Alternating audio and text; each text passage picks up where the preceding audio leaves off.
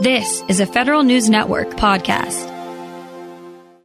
The Defense Production Act is in effect as a means to combat coronavirus. That means some businesses are beholden to what the government wants. The economic downturn complicates life for those very companies, though. The Defense Department announced a new task force this week to keep production and supply chains going strong, especially in the medical area.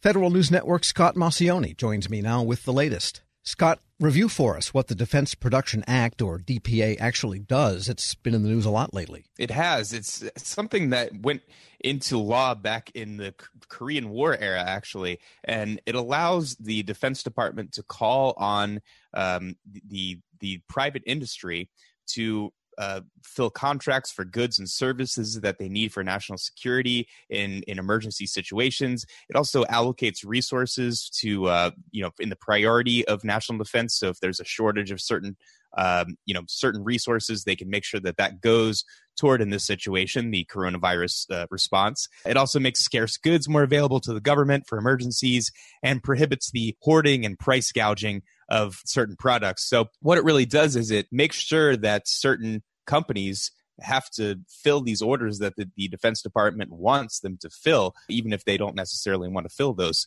uh, at the time. They're legally required to do it, which can at times be an issue for their bottom line. And that's why the Defense Department is now starting to kind of add some incentives and make things a little bit easier for companies during this situation. And in this particular case, unlike a shooting war situation, it sounds like the DPA is mainly a conduit for DOD to funnel things into the civilian side, particularly health and human services. That's right. So it's acting more as a prioritization for these other agencies, like you said. So at this point, the Undersecretary for Acquisition Sustainment, Ellen Lord, she has formed a joint acquisition task force, and it responds to the demands from the Department of Health and Human Services and uh, Homeland Security and other agencies. And and so they'll be making things like ventilators, like masks, uh, anything else that may be needed to make sure that they can respond to this virus. And in reading Ms. Lord's memo creating this whole task force,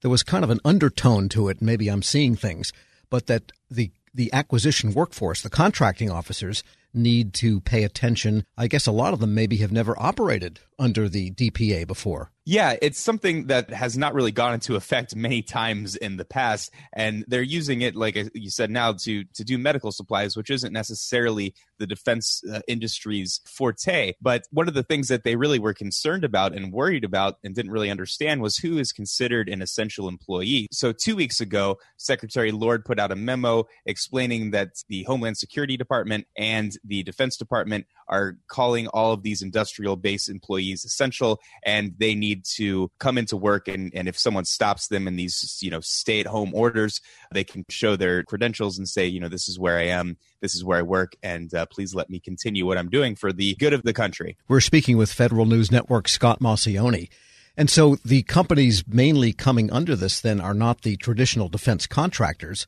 who are not the builders of ventilators and masks. I mean, DoD has its share of those because it's a big medical establishment. But basically, this is not what we think of as the defense contractors actually subject to DPA this time around? In some cases, yes. You know, we don't really exactly know where these contracts are going at this point. Secretary Lord, during her press conference, said that they're still kind of figuring out the prioritization issue. But there have been other companies like Tesla, Elon Musk, other people like that who said that they're going to start making these masks just in response to the issues that the coronavirus has started. Yeah, I can imagine having a Tesla made ventilator because uh, something could go wrong and it would become a hyperventilator. and Scott, DOD is also changing some of the policies regarding those business? What are those changes? What will businesses see there? Right. Well, they're trying to make things a little bit easier for them. You know, they're trying to keep the supply chain strong, the production line strong, because this really is an economic downturn. It's hitting all the companies hard. They, they, you know, may not stay in business. They might not be as cash fluid as they need to be. So one of the things they're doing is progress payments, and th- those are repayments on costs that have been incurred during a contract. So they upped those progress payments from 80% to 90% for large businesses and 90% to 95% for small businesses. They're also calling on Congress to do things like letting OTAs be a little less restricted so that they can add these contracts a little bit faster and help uh, companies, you know, just really stay fluid, stay liquid, and uh, keep the cash flowing uh, so that they don't go under in this situation. And also, I think in the stimulus package, there are funding for DoD, but there's also restrictions on cancellation of contracts for DoD and civilian agencies. What do we know about the $2 trillion stimulus package? What's in there specifically for DoD? Right, the largest one ever. Uh, this one holds only about $10.5 billion for the Defense Department. I say only considering uh, this it's a $2 trillion bill, but uh, you know the Defense Department itself already has a nearly $700 billion budget in itself. So $2.45 billion of this is, is going toward defense industry to help keep them liquid. And uh, a billion dollars will go into helping maintain and, and procure assets w- through the Defense Production Act. Uh, outside of that, another $1.4 billion is going to the working capital funds. These are kind of revolving funds that the Defense Department has. Uh, that's something that will kind of keep them a little more fluid as well so that they can kind of throw out cash to different things like the, the DoD labs, which are working uh, 24 7 really on vaccines and antivirals.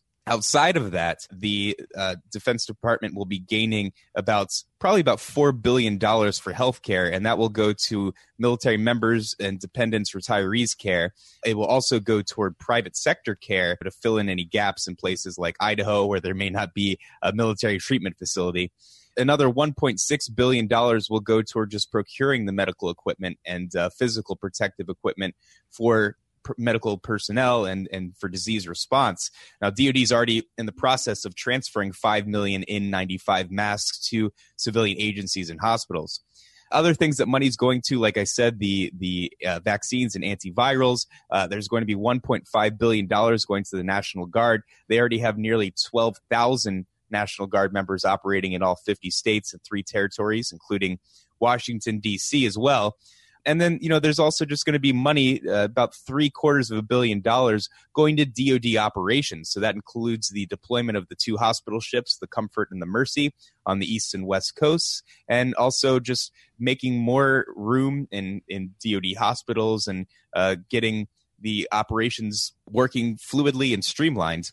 Uh, finally, there's going to be about $3 million going to bolster IT equipment and to increase bandwidth. As you know, the Pentagon's under uh, the HPCON Charlie, which is the second highest health risk assessment at this point. So most of the DoD workers that can work tele telework are doing that right now. So they need to make sure that that is uh, working well so that they can get their jobs done. Federal News Network Scott Maucione, thanks so much. Thank you. Check out Scott's and all of our coronavirus coverage, federalnewsnetwork.com. Stay up to date on your agency's latest responses to coronavirus. Visit our special resource page at federalnewsnetwork.com.